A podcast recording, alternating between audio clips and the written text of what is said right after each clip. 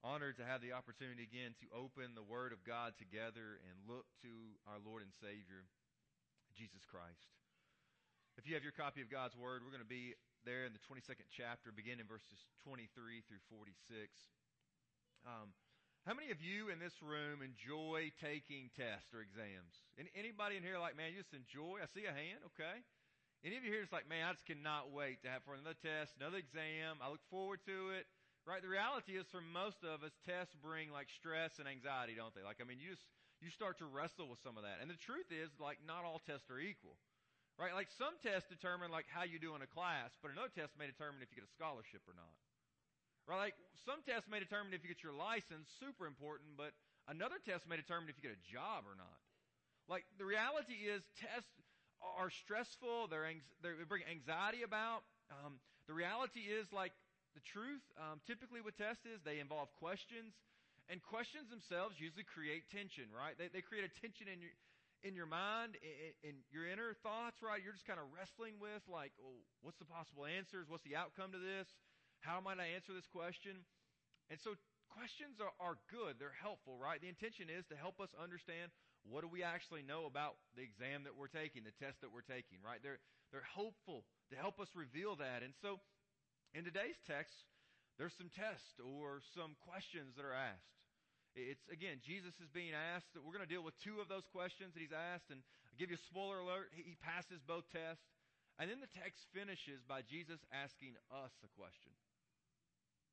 A question that in fact will determine your and my eternity. It's a valuable question that you and I should give attention to today.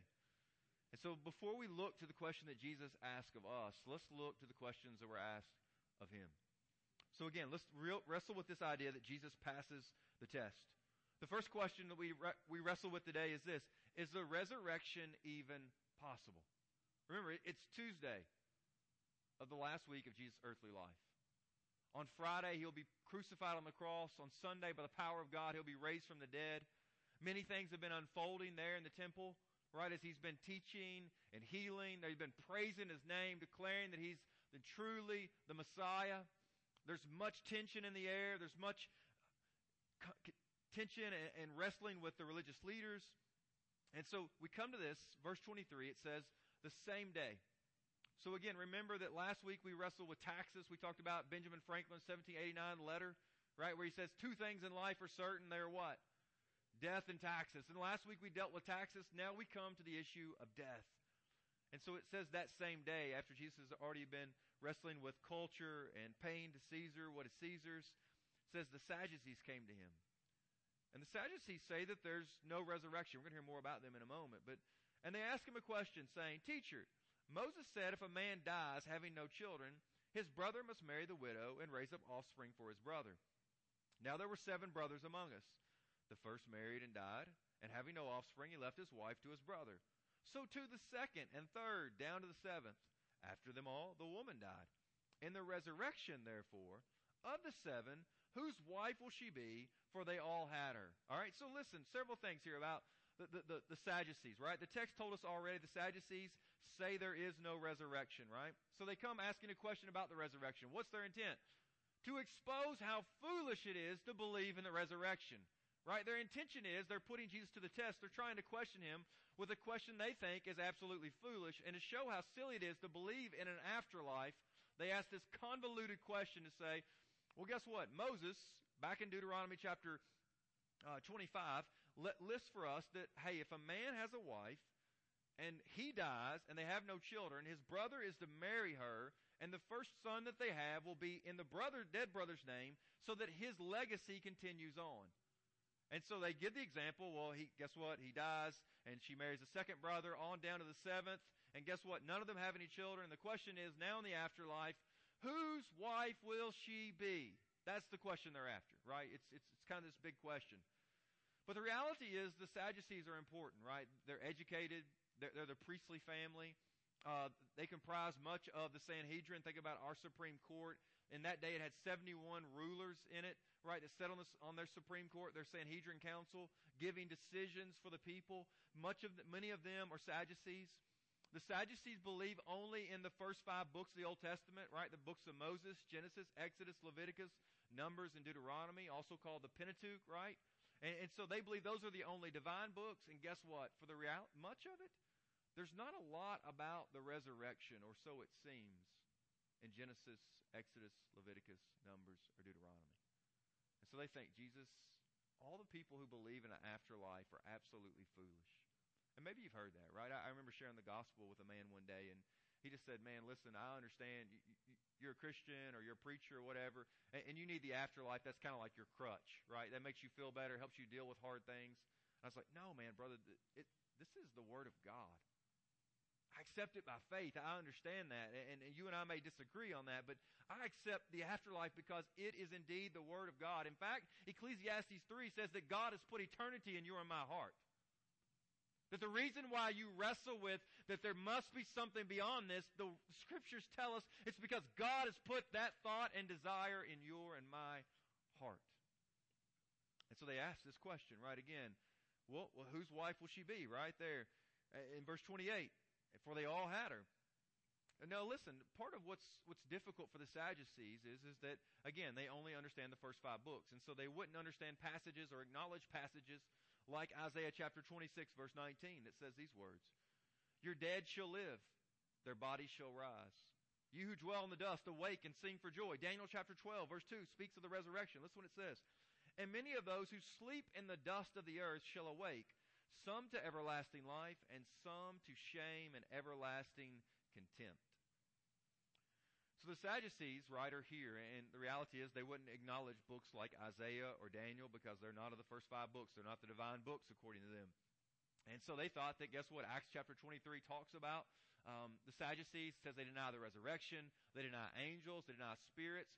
The Sadducees simply think this that the, bowl, the body and the soul perish at death. They think, you know what? When you die, this life, that's all there is. So for them, it's foolish to consider an afterlife, and this example they give Jesus proves their very point.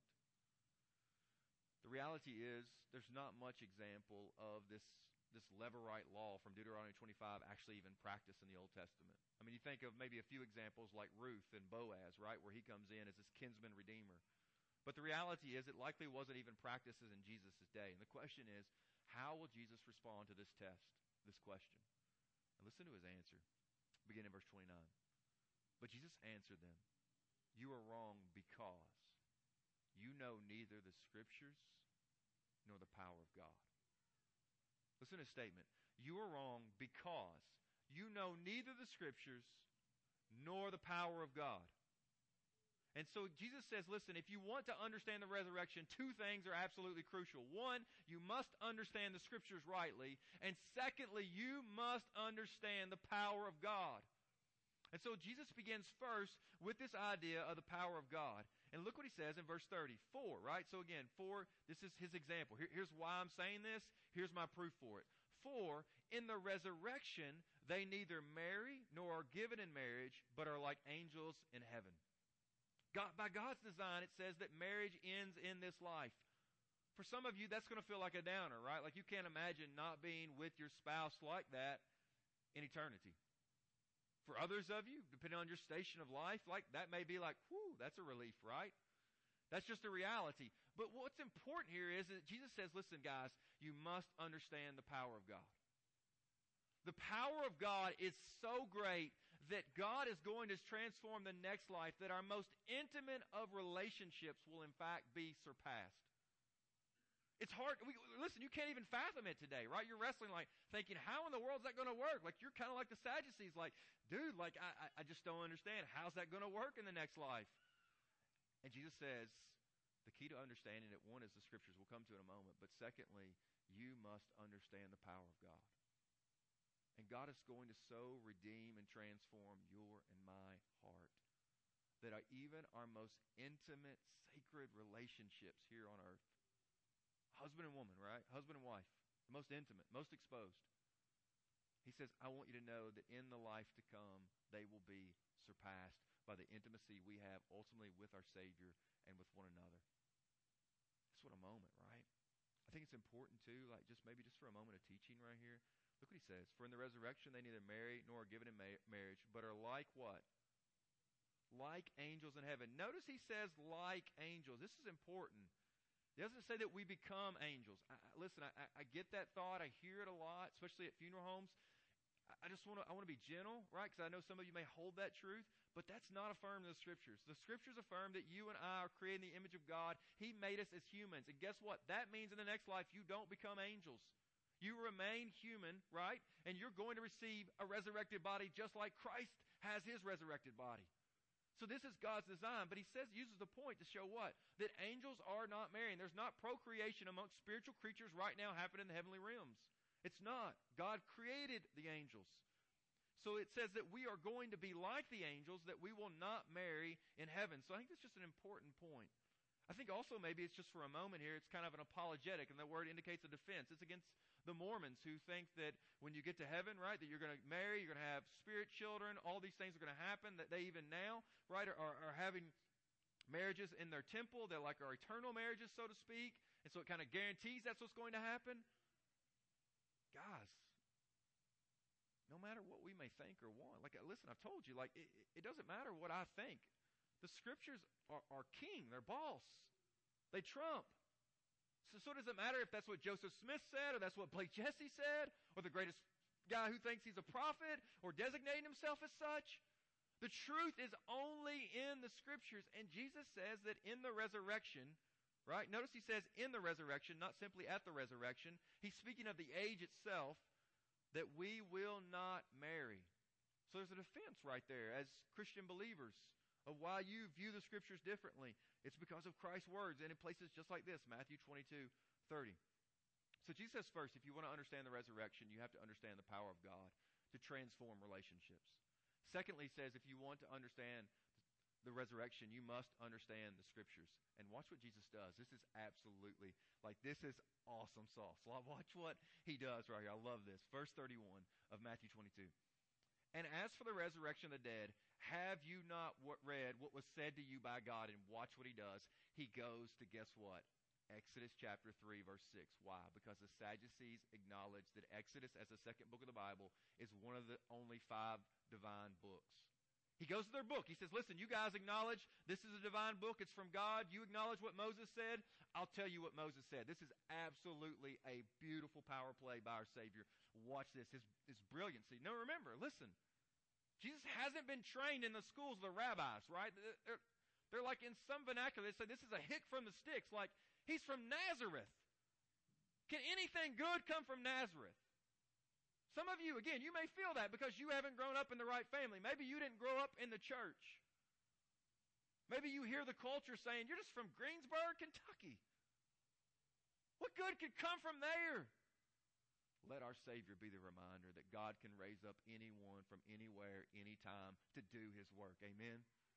Let our children hope in the Savior today. If you haven't grown up in a place too small or too forgotten by God. God is able to raise you up and use you to reach the nations from right here at Greensburg, Kentucky. Let the church say amen. Let's let our kids hear that. Our Savior shows us and reminds us of this beautiful truth. He's from a small, out of the way place. But look what he does. He says, Have you not read what was said to you by God? I am the God of Abraham and the God of Isaac and the God of Jacob. He is not the God of the dead, but of the what? The living. And when the crowd heard it, they were astonished at his teaching. Right? Notice how Jesus verifies the resurrection. It's simply in verb tense, right? But watch this. This is beautiful. Just a simple statement. Verse 32. He says, I what? Am. Back in Exodus chapter 3, verse 6, the burning bush is happening. Moses comes and God speaks to him and says, I am the God of Abraham, Isaac, and Jacob. Notice his tense. He doesn't say, I was. Why is this important? Because when Moses comes to the burning bush, guess what? Abraham, Isaac, and Jacob have been dead for hundreds of years. And God says to Moses, and Jesus points it out to us now, to say, guys, listen, for those who die in faith, and we would understand as dying in faith in Christ. He says, I want you to know that God is always their God. They have not ceased to exist. They are not in some place of soul sleep. He says that I want you to know that what happens at death. Again, this is important because some of you are wrestling with that. What happens when you die? And for those of us who are in Christ, Jesus himself affirms the words of God to Moses, saying, I am presently at this moment the God of Abraham, the God of Isaac, and the God of Jacob. Yes, they have died physically, but I want you to know that to be absent from the body is to be what, church? Present with the Lord. What a moment of our Savior, right? It reminds us that God's covenant with us does not end at death. What a moment of relief. What a moment of treasuring, right? I mean, just consider for a moment. I don't, I don't know about you, but how many of you, maybe just by a raise of hands, someone that you love has died? Yeah. My assumption is most of us have, have experienced that at some point. Right? Consider this now, just for a moment, as you think about that. Did the moment of death cause you to stop loving that person? My assumption is for most of you, like you experienced probably even a greater intensity of love. Like you experienced some deep emotion and things maybe you weren't even aware that was down there so deep. You didn't realize that you could miss somebody like that. Just that deep love that you have. Well, what's my point? Well, my point is if we as humans are able to love those that have died like that, we haven't stopped loving them at death, then guys, how much more the living God is able to love us and keep us and bring us to himself. This is a moment of hope. Just that simple verb tense in Exodus chapter 3. I am. Might you today think about those that you love who have died in Christ? They are followers of Jesus. Might you, in the place of hearing, I am the God of Abraham and the God of Isaac and the God of Jacob, might you just hear the Savior say to you, I am the God of that person whom you love who was in Christ has died? What a moment of hope. What a moment of peace. Right? Jesus can answer, guys, our greatest question. He affirms that He is God. Again, this is just this beautiful moment of hope that those that you love have, again, I, I, hear this thought process at times that we go into this state of like soul sleep and we're just like in this nothingness existence until Jesus comes at the resurrection. That's not what Jesus is teaching here. That's not what the New Testament teaches. The New Testament teaches for the believer, the body stays in the ground, but the soul goes to be with the Lord. And I think for some of you, you have to wrestle with the reality today that you're not in Christ. And you have to hear Daniel chapter 12 say to you that some will be raised to everlasting life and some to everlasting shame and contempt. As Amby and I tried to wade in those warm waters today, I was just like, man, I, I just can't do it. I needed something to change the temperature. I couldn't stand that level of heat. Guys, I want you and I to know that we cannot stand the holy judgment of God.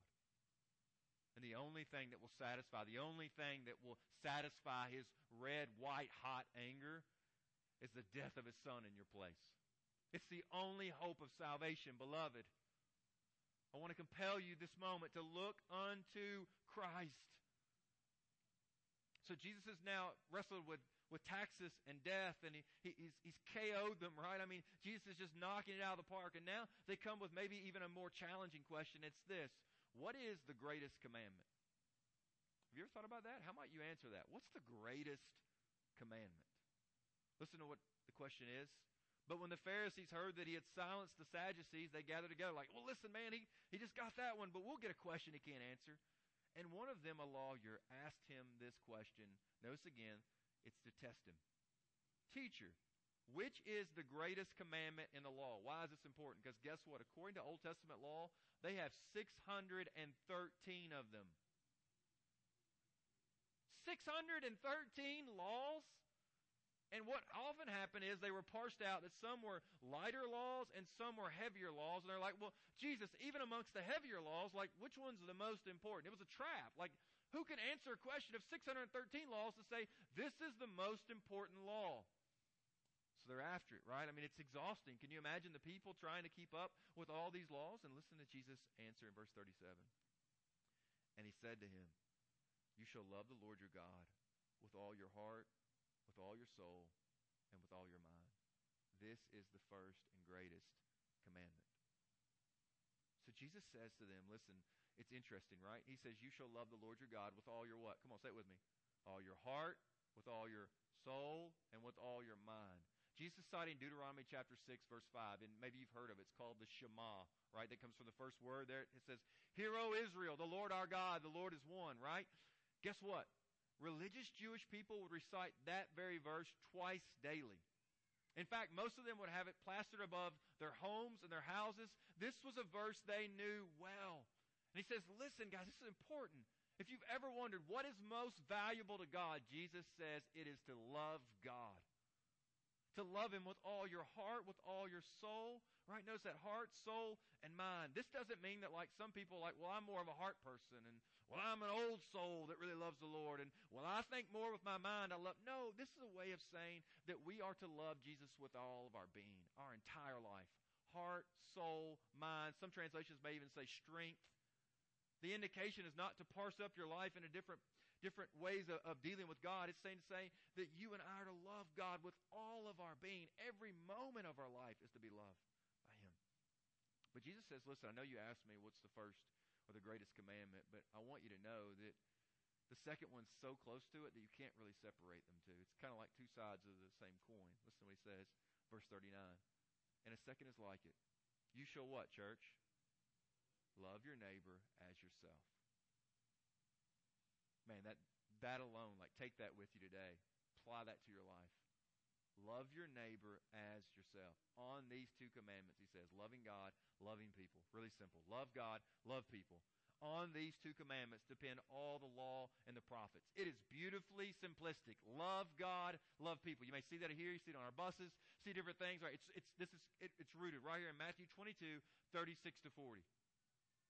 Love God, love people. It, it's beautifully simplistic, but the reality is it's impossibly difficult.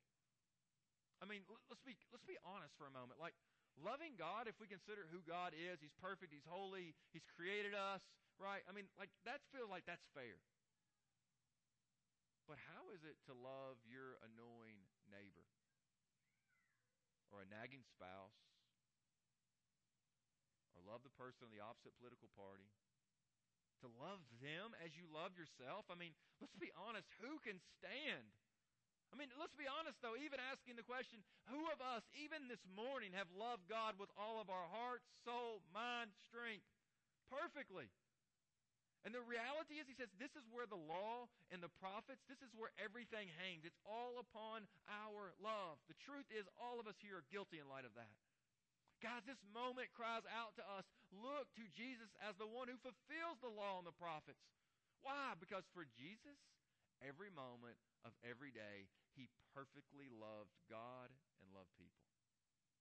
And the good news is he loves you. And he loved you so much that he goes to the cross as your and my substitute. That on the cross, he can die as if he lived your life and my life not loving God perfectly and not loving people as ourselves.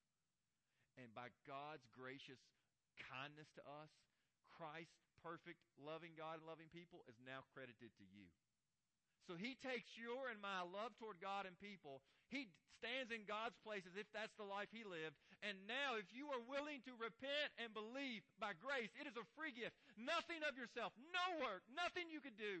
Believing only on Christ, then his perfect life of loving God and loving people for every single moment throughout all eternity is credited to you. That's why the gospel is what? Good news. That's the best news ever. Why? Because if this is if this is God's this is what's going to come at the end, right? I mean, this is how God's going to judge us based upon how we have loved him and loved others. This fulfills the law and the prophets then for you today, if you're here refusing Jesus, then the law is standing there staring at you saying, Have you obeyed me perfectly? Have you loved God with all your heart, soul, mind, and strength every moment of every day for your entire life? Every moment of every day of your entire life, have you loved your neighbor as yourself? That's today. If you are rejecting Jesus, then you're saying, I want to stand before a holy God and let him judge me on that basis. I want to be gentle, but guys, that would be foolish. That would be foolish to proceed into a courtroom under that weight of judgment. The good news is Christ came to save you and to rescue you from that judgment. I mean, the reality is, I mean, the Beatles were on to something, weren't they, when they said, all you need is what? Love. They were on to something, but the reality is, none of us can love. I, I mean, I hear the Beatles, but none of us can love God or people perfectly enough. We might need to hear the Beatles saying to us, all you need is a perfect Savior. All you need is a perfect Savior. The reality is, this call to love God and others is challenging. Why? Because for many of us, we feel like what God values most is our right beliefs of doctrine and, whole, and, and these sacred truths. We feel like that what God values most is, is our, our, devotion to our reading and prayer. We feel like what God values most is the way that we serve. But this very text must call us here to ask us this question Does your sound belief and doctrine that you hold to so fast, does it compel you to love God and others more? Because that's the end. That's where it should be headed. Might we ask this morning that when you and I spend time alone with the Lord, gathering just with Him and I, you and I in the Scriptures, do you leave that time loving God with all your heart, soul, mind, and strength, or has it simply become a checklist? We need to ask, does our serving, right? Does our serving simply become because we want to be good church members, or that's what's expected of us? Or is our serving ultimately motivated by the fact that we want to love our neighbor as ourselves? Do you see it? Behind all of our doing is the question of what's our motivation? What's driving it? And Jesus says, You want to know what God's looking for? He's looking for you and I to love Him and love others. So we might ask the question is today, well, what's the remedy then? Because I struggle with that. Guess what? I do too. And here's the remedy. It's from a text like 1 John chapter 4, verse 19. We love because what? He first loved us. Guys, the answer to all of this is not more performing and, oh, I got to go do better. No, it is come and receive a God who loves you despite your performance. Despite the fact that you may have failed temptation this week, despite the fact that you may have failed some tests or some classes even in school, that there's a God who loves you and I despite our performance. And guys, this is the good news. He loves us. And guess what? When we experience that kind of love, it transforms us to love God in return and love our neighbor as ourselves. It's the beauty of the gospel.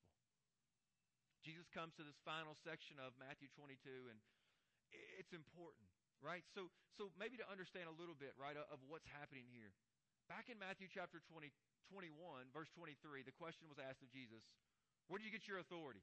right? Like you've just cleansed the temple, you're healing people, they're calling out to you as Hosanna, right? They're saying that you're the son of David. Like, where do you get that authority? And Jesus, in response, told them three parables about three sons, right? Each, each parable contains sons. And now, guess what's happened next? Three questions. A question about taxes, a question about death, a question about the greatest commandment. So three plus three is what? Six. And now Matthew, closing out chapter 22, comes to one more. And if you follow the Bible, you know that the number seven is absolutely important because it's the number of completion.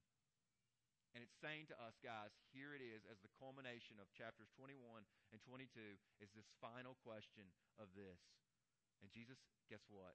He turns the tables and he looks at you and I and says, Guess what? You've been asking me some questions. Now I'm going to ask you one.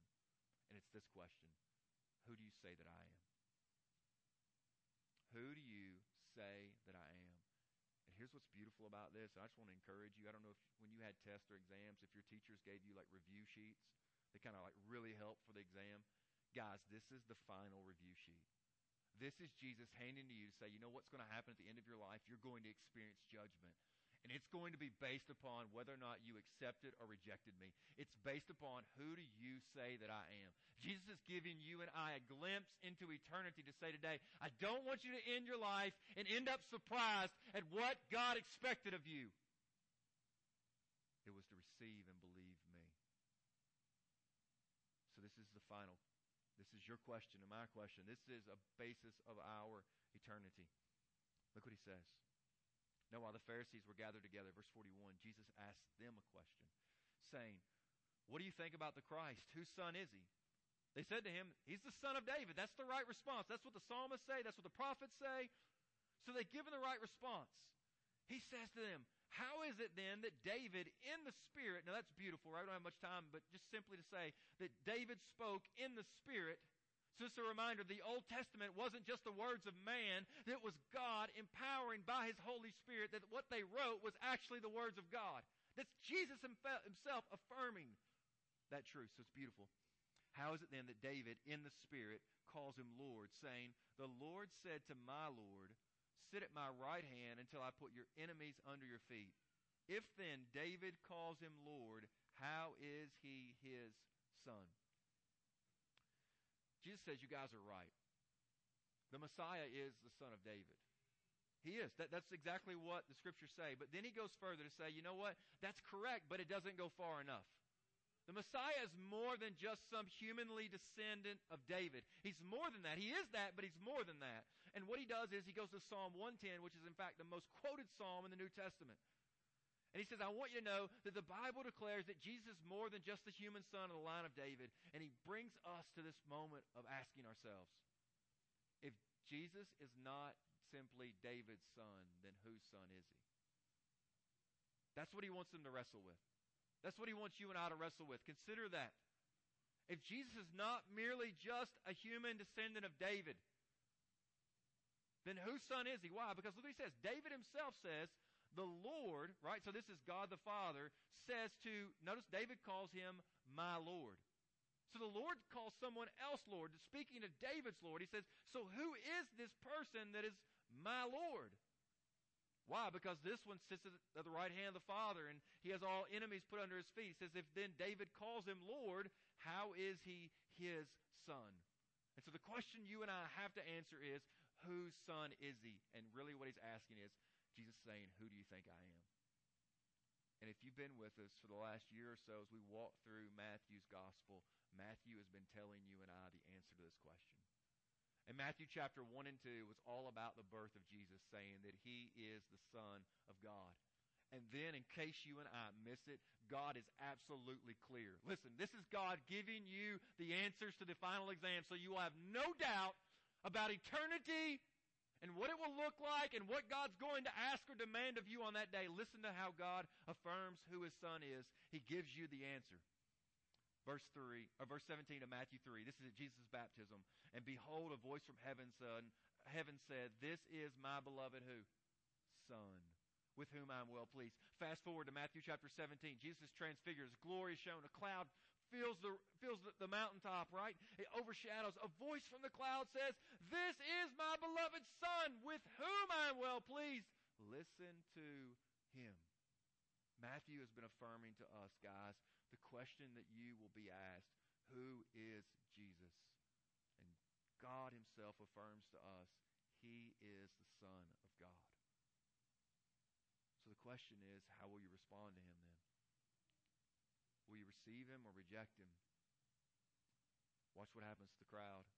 Verse 46 And no one was able to answer him a word, nor from that day did anyone dare to ask him any more questions. Think this has to remind us, guys, not to deceive ourselves into thinking that we'll stump Jesus on that day.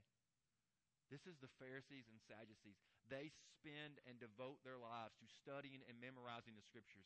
If they can't find a loophole, if they can't find a trap that will work, there is not one available. Guys, stop being deceived into thinking that you have a perfect question or you have a reasonable response for rejecting Jesus Christ. It won't hold up. I want that to be clear so you don't enter eternity thinking that you've got a question in your pocket that's going to work in the presence of God. It won't. It won't. So therefore, instead of resisting Him, why don't we receive Him? Instead of questioning Him, why don't we trust Him? Instead of walking away from Him, why don't you and I bow to Him? I think today's text, again, sets before us maybe two major questions two really important questions that we need to ask. And maybe it's the most important question that we could ever ask God. How do we best honor and obey you? And Jesus says back, by loving God and loving others.